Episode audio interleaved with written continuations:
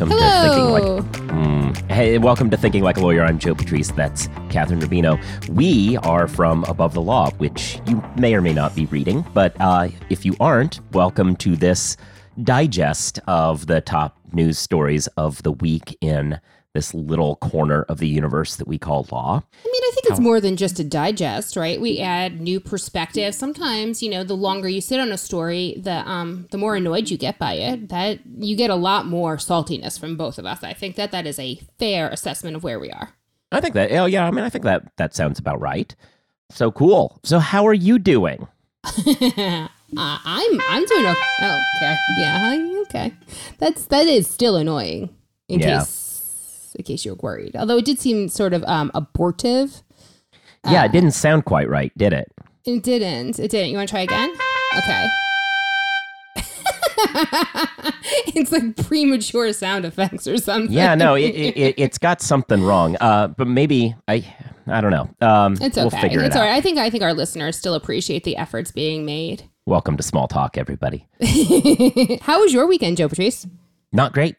Not great. Hmm. What's up? yeah. What's up? Well, as as the real Joe heads out there know, who listen to all of my appearances, uh, if you were checking Joe out heads? the, Is that what we're calling your fans? Joe heads? right? I mean, I mean, unless there's a better name. I mean, I think it's very funny that you think that there should be a name. I mean, Let's start there. Let's start. There. it's a it's a decent fan club. Is it? Is it? I think so. Anyway, So is uh, there somebody besides your mom in said fan club? No, like no, there's there's I mean, I have I, I have a robust fan base. Mm. Yeah. Anyway, so as the uh, real hashtag Joe heads know, the Oh Please let uh, and listened to the legal tech week news roundup that we do Which, with the journalists. You know, points for them figuring out what podcast it is since you can barely name it. It's listen. The point is, uh, if people listen to that, they heard this tale already. But uh, I, despite being vaccinated and everything, have managed to acquire a COVID nineteen breakthrough case. Uh, thankfully, yeah. So uh, I only actually had symptoms for about twenty four hours. Thankfully, but not, uh, that doesn't yeah, sound terrible at all. it Yay, was science! it wasn't, uh, though. After a couple of days of being okay, I did lose my sense of smell, uh, which Mm. plagued me for most of the weekend. It appears to have come back, you know, midday midday Sunday. So So a couple days, a couple days you're without your sense of smell. That's it. yeah, but that was that was real bad. It's it's one of those things that you don't think of needing until you don't have it. I mean, I think of it. hmm Yeah, for those who may not realize, in January of 2020, I um, was sick and then somehow lost my sense of smell for six, seven weeks, really. So, I mean, it was before technically anybody knew that COVID was in uh, the United States and I had not traveled abroad or anything like that. But yeah, I didn't have my sense of smell for for a long time, and it was. I mean, the fact that you had like a day and a half of unpleasantness seems relatively fine compared to the many weeks and the many doctor's appointments I went to. Because back then, no one even knew that losing your sense of smell was a sign of COVID. I Oh, was like. I can't smell, doctor. I went to like multiple specialists, and they were all, yeah, that's weird. like, like no one had any idea. And then when it finally came out that that was like a, a sign of COVID 19, I had some follow up telehealth appointment. And my one doctor was like, Do you think that maybe you had COVID 19? And I was like, I, I don't know, doctor. What, what do Yeah. you think? Yeah. so, but anyway, I'm glad that um, you seem to be on the mend. Your Yeah, voice does I- sound a little little off. Oh, interesting. Yeah, it sounds Yeah. a little. I mean, it sounds like you know you have a cold or allergies or something like that. Nothing like crazy. Yeah. I mean, maybe. Who knows? I probably have everything right now, but we'll see. Uh, yeah, but so it it was a less than ideal weekend uh, for that reason, but otherwise Mhm. everything was fine. Gotcha. Well, that's good. But I guess I guess you were mostly like resting and all that kind of stuff. hmm Yeah. Mm. So cool. Uh, yeah. Anything else? You want to ask me how my weekend was? I did actually, and then you just kind of like charged into turning it in all about me. Well, it was which my I birthday understand this that weekend. impulse. It was my Oh well, happy birthday. Thank you, thank you. Yeah. Second full COVID birthday. Not Nice. Not my favorite. Not my favorite. You know, I'm, I'm done. I am. I'm officially over the. I mean, as if as if anybody isn't, but I am I am well and good done with this pandemic. This is too much. Too much. Just get vaccinated, folks, and let's let's get to the other side of this as quickly as humanly possible. Yeah. Well, all right. So, hey, do you want to talk about something? Like do our job here? Interesting, interesting. I thought maybe there was something you wanted to say. So let's talk about some of the uh, top stories that we had of the week. Well, I mean, my my favorite story, and Uh-huh. I use that uh, that word the way I said it. I, if you couldn't tell, I was using air quotes with my with my voice. well, uh, yeah, but- no, I don't think people could tell that. Well, my least favorite story, maybe. Um, Okay. what maybe the most notorious story, uh, maybe something Mhm. like that is the proper way to say it. But there was another incident of a law professor using a slur in a classroom at Emory Law School. Yeah, congratulations, Emory. We can reset that clock of days without slurs in your classrooms to zero. Uh, it had gotten all the way up to like 10 or something like that. Um, it's you know I, I laugh and it is a little bit funny but it is remarkable the number of incidents that are take place at Emory Law School where professors have been saying various slurs, mostly the N word, which is you know awful. But the most recent was um, a variation. I guess there are more slurs that certain professors are willing to say, and it was it was a um, a slur for homosexuality in in the most recent case. yeah. Yeah, it's not it's not great. It's not great. And you know, there's a follow up to the story that that has more recently come out, but a number of full time faculty have have signed a letter pledging not to say slurs in their classroom. Uh, Oh. You know, things that you don't necessarily think you need until you absolutely need it. Yeah. and I- um, Yeah. Yeah, It go just, It, so this has been a frustration that's happened a lot at Emory, but it's not exclusive to Emory no, by no, any no, stretch. not at all. Um, in fact, in fact, members of this professor's own family do it at different law schools. Right. Um, so yeah, this case was um, Sasha Volokh and his brother Eugene, also professor at UCLA, and has I've also written about for using um, other other slurs in the classroom. What gets me about all this, and we we've talked about this a lot at Above the Law because it keeps coming up, but I just don't understand. I've never understood the logic of it, uh, and every time I hear someone try to defend the logic of it, it it only raises further questions to me. Uh, th- these people who are like, well, these students, uh, if they can't handle this, like, how are they going to handle being a real lawyer? I'm like, well, they're prepared to handle things as a real lawyer. They don't need to be ambushed with completely unnecessary, gratuitous racial slurs in class. How about that? It's really the gratuitousness of it Yeah. that gets me because there's there, in a classroom setting there's zero need for a slur. Right? Yeah.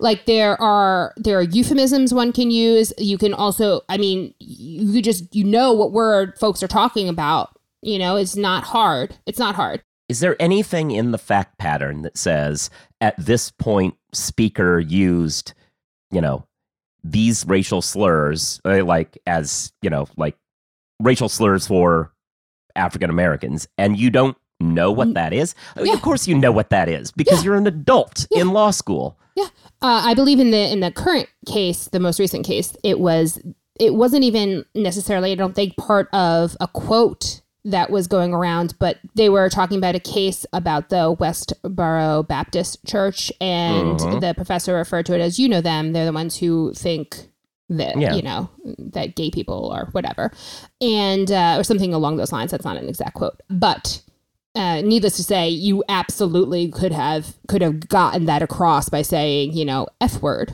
You know, I think we all Yeah. know which which which which f, f word you're talking about in that particular Sure. context. Yeah. Yeah, Um, yeah, but it seems yeah. super super gratuitous, and I don't know. I think that sort of the notoriety that certain folks and and I don't want to ascribe motivations to any particular person, but it seems as if right wingers are the ones who continue to do this, and it seems as if there's a, a certain notoriety or that they get for doing this, and that I don't know what else the point would be. Yeah. It just is so bizarrely unnecessary. And, it, and it, it is always cast in the terms that students are somehow to blame for not wanting to hear racial slurs in their classrooms. And it's, it really just keeps coming back to the gratuitousness of it. It- mm-hmm. It's, it's this presumption on the part of these professors that students have never encountered any of this language before they, the exalted professor, decides to expose them to it for the first time in their lives when they're college graduates already. Uh, Mhm. it- it's just so so ludicrous, and it's time to put an end to it at these schools. And I'm glad that professors at Emory are starting to uh, think that maybe they should stop. Or maybe I think, and and maybe this kind of goes to the notoriety that's coming from folks who, who willingly use slurs in the classroom, is that folks want to kind of draw the lines around themselves. You know, be like, uh, uh, yeah, I know there's lots of stories about Emory law professors, but this is not us, and this is the group of them that don't want to be associated with it. And I think that Yeah. that's really what it is. Is kind of, and I, you know, it it makes sense, um, particularly t- you know for upper class students who are able to select which professors they get. I would not want to take a class with somebody who continues to use slurs. Yeah. and I don't think that Just that's as a like general a. matter. I don't think that that's. I don't think that that's like a a weird standard, right? yeah like like look it, it there there are points where sometimes things are can be taken too far and we had that story that you wrote about of a professor who actually took the step of censoring the slurs that were used in a case Mhm. uh, and then he got blamed for even talking about the case uh, that that was too far obviously and I you believe that that case that case was eventually settled. They there was negotiations Yes. involved, and yeah, Mhm. which is good because that professor uh, was doing what you actually want. Uh, At a certain Right. point, you do have to cover these sorts of fighting words cases and so on, but Mhm, you don't have to. I always go back to there's a scene in Old School where Vince Vaughn's saying that you can tell the kid to put earmuffs on and then you can say all sorts of swear words. And Will Ferrell starts doing that and he goes, You don't have to celebrate it. You know, like, like you, Yeah. you don't have to go too far. Like, there's Yeah. certain, these cases need to be talked about, but that doesn't mean you get to or should you know revel in it which is what appears to be happening with some of these professors and professors that do the work of censoring the cases and saying like here's what happened we're not going to revel in it but you know you've got to grapple with the legal issue that's that's what you want to see Mhm. so uh i guess at that point we'll Yeah. we can uh move on from this law school story you know speaking of law school Why'd you, went to law, to school? yeah, you went to law school to be a lawyer, not an accountant. Take Ah. advantage of Nota, a no cost IOLTA management tool that helps solo and small law firms track client funds down to the penny. Enjoy peace of mind with one click reconciliation, automated transaction alerts, and real time bank data. Visit trustnota.com slash legal to learn more. Terms and conditions may apply. Uh, so, what do you want to talk about now? I guess. Well, I will tell you, maybe not the biggest story, but certainly the most navel gazing and enjoyable for that reason story Yes. was, uh, I think, something you covered. And Ken Jennings was asked about one of Above the Law's all time greatest moments in the history of our website. yes. For those who are big into trivia, you are familiar with Ken Jennings. Uh, no, I mean, uh, I, I'm, I listen, think a I'm the one who us. does. I'm the one who does a trivia question of the day at on Above the Yeah. Law. So, like, trust me, I I, I feel you. I feel you. Yeah. So uh, Ken Jennings, uh, Jeopardy greatest of all time, also is on an ABC primetime show called The Chase, which is a trivia competition that asks some, you know, it, it's a it's an interesting format. Whatever, we don't need to get into it. But one of the questions that was asked on a recent episode a few weeks ago was in 2016, George Mason University gave its law school what name until Twitter users pointed out its unfortunate acronym. And Doe.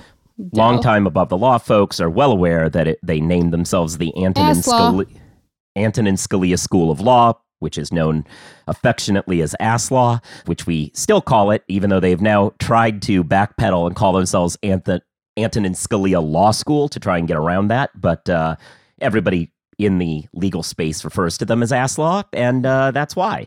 Yeah. Anyway, so this question was on there, uh, which was great because it reminded us of the day that this happened. Uh, both of us were working here at the time, Mhm, and it was a wild, wild day. it was it was March 31st. So the first thing that happened when we first saw they've renamed the law school. We weren't even on the acronym yet, uh, it- but just the mere idea that they would rename the, the law school that was so shocking that we immediately thought it was an April Fool's joke, which was going to be the next day. Uh, and as I recall, it's also it wasn't an announcement; it was a leak about a future coming announcement. So it, it Yeah. added to the it added to the oh, is this real? Is this not real? Kind of vibe that we're we're, we're living through. Yeah. So Nina Totenberg leak, you know, reported on it, but at the time, nobody actually was confirming anything. So mm-hmm. we just were assuming that she'd been trolled by some opportunistic person for April Fool's Day, which seemed even more logical too because you would think maybe they planted the seed that that's what this was on March 31st assuming she'd report it on the 1st that Right, that's when the official thing was and it was all going to be a big anyway so we we started going off on this and thinking about it and as it turns out someone starts writing the draft of it and I can't remember who it was I think it was Elie Mystal but whoever started writing the draft then types out an acronym and realizes for the first time uh-oh uh, which is which I guess that's the the quibble we have with this question that the chase did is it wasn't really that they had this name until Twitter users pointed it out. It was they had this name until Above the Law pointed out that Sure. this doesn't work.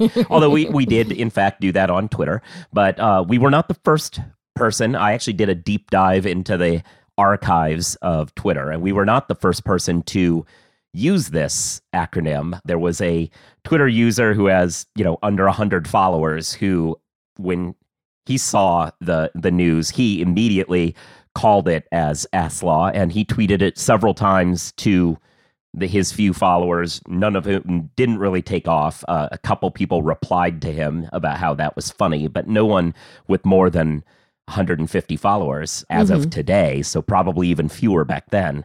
But yeah, then we uh, we jumped on it, and uh, it became a massive phenomenon.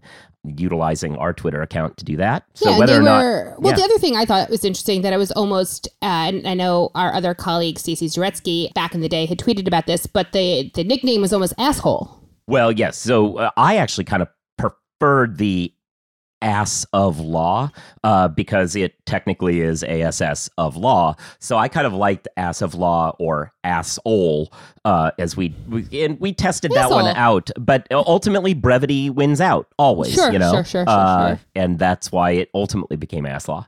But yeah, it was an interesting time, and it, you know, it's one of those moments where you don't quite realize the extent to which you're at the epicenter of a cultural moment uh, until after the fact. But, you know, it was seeing this question on a primetime national television show that Yeah. reminded me I was part of a core group of four of us who or five four or five of us i guess uh, who were at the epicenter of this particular cultural moment so Yeah, Uh, Very that's- interesting. That's pretty fun. and retracing it to see like who else was talking about it at the time was was interesting too. Uh, it was it was a fun trip down memory lane brought on by this story. So that is a little navel gazing, but you know it's a testament to what uh, Above the Law does and uh, has been doing for the last several years. We will always make fun of whatever breaking legal story is happening. Well, let's take a second to hear from our friends at Lexicon before moving on. Here's a message just for the attorneys out there. So you passed the bar, joined a firm, or even built your own. Now are you finding out that you're doing more administration than actual law practice? Lexicon can help. Lexicon is a legal services and technology provider with over a decade of experience streamlining administrative tasks like timekeeping, HR, billing, client intake, and more, so you can focus on maximizing billable hours and increasing client satisfaction. Call 855-4-LEXICON or visit lexiconservices.com slash go to learn more.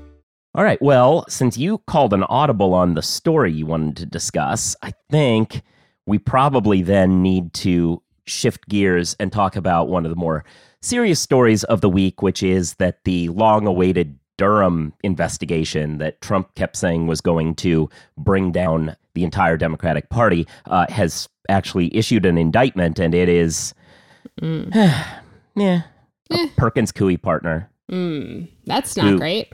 Yeah, just a Perkins Coie partner who apparently gave information to the FBI saying he wasn't doing it on behalf of a client, but Perkins Coie represented the Clinton campaign, even though he didn't necessarily, but he did bill time to them.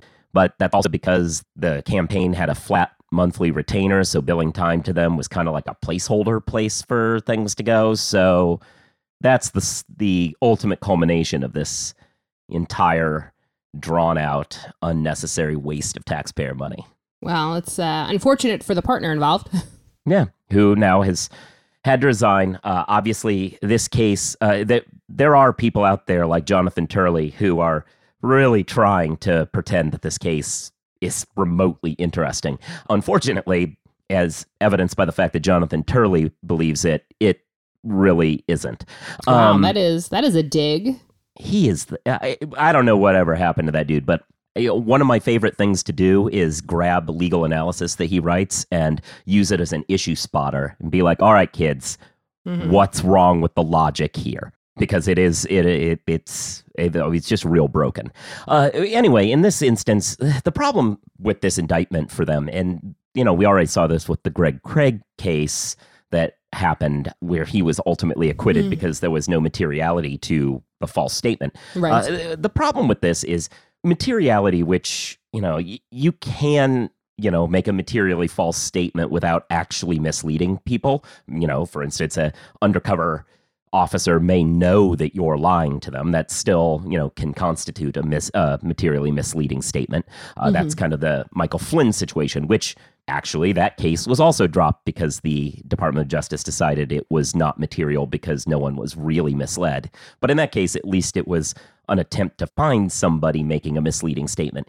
Here, the argument that he wasn't actually doing this on behalf of the campaign, which he probably wasn't, uh, and the reason I I assume that is if you honestly think that he brought something to their campaign and they said we order you to turn that over to the FBI as opposed to whoa, that seems like a serious allegation that you should probably take to authorities, then you've never met a lawyer before because lawyers would absolutely were going to not try to get involved in claiming that they were behind it. So, but, so, so to, just to back up for yeah. for a second, what were what was the, what was the stuff that that they found that he was researching? A tech executive claims to have uh, says that he had found some link between the Trump campaign and a Russian bank.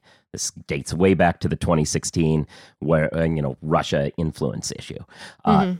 He claimed that he had some tech evidence suggesting that there was a link mm-hmm. that was given to his lawyer, Michael Sussmann. Michael Sussmann, who works for a firm that also represented the campaign but was working with this other guy had some meetings where they talked about like look this stuff's out there and then ultimately went and delivered it to the FBI saying I'm not doing this on behalf of a client but this information exists and you should have it. Gotcha. Yeah.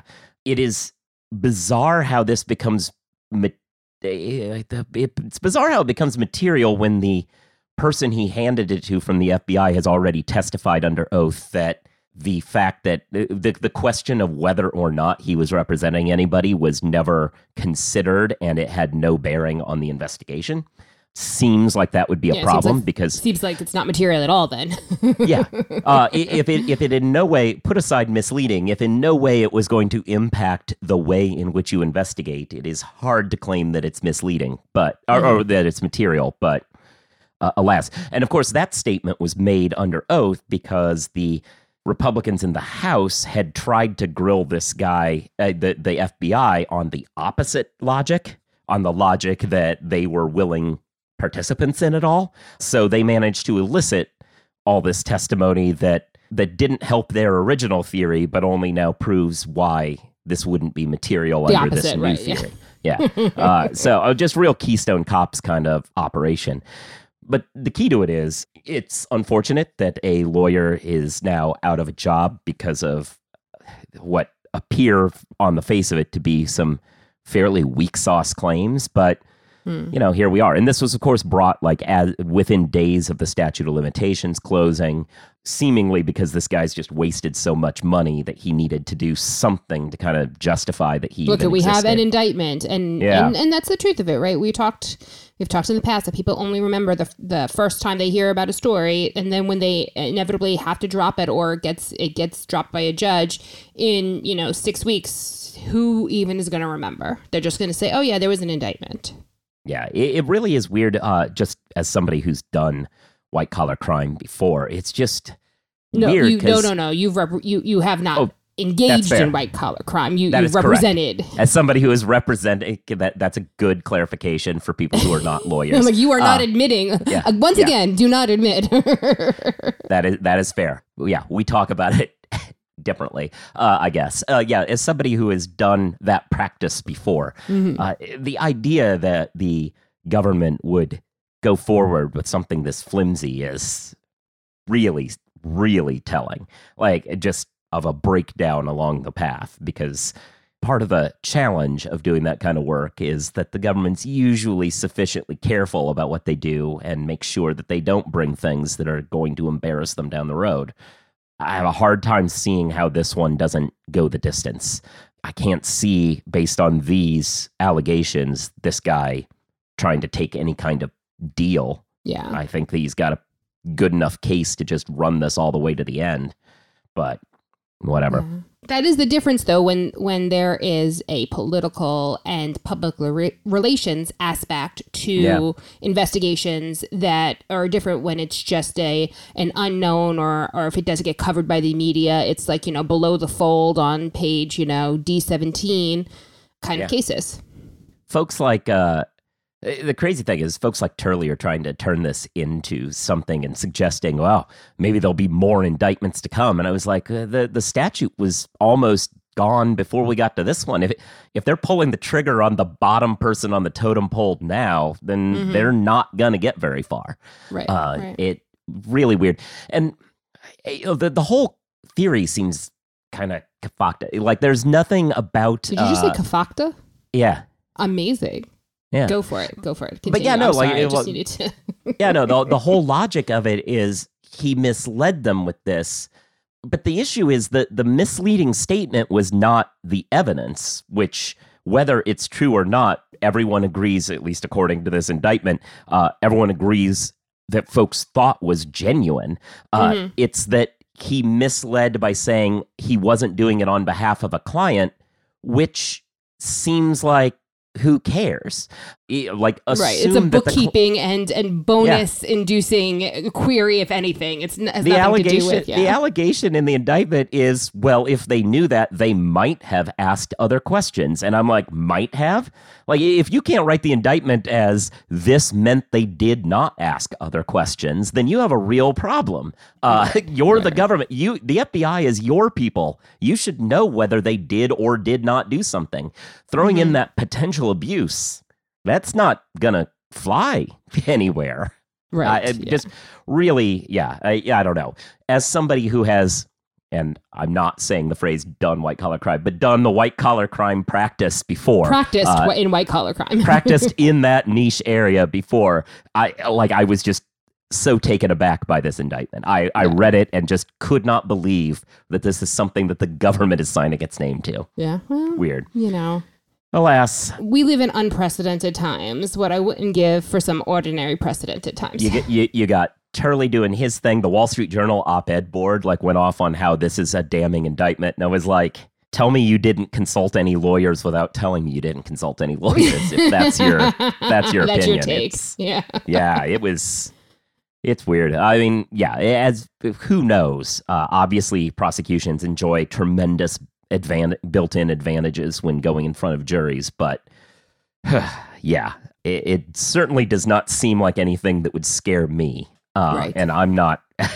I'm not exactly the world's greatest leader at this, and you know the lawyers that Sussmann has are very good at this. Uh, but yeah, anyway, cool.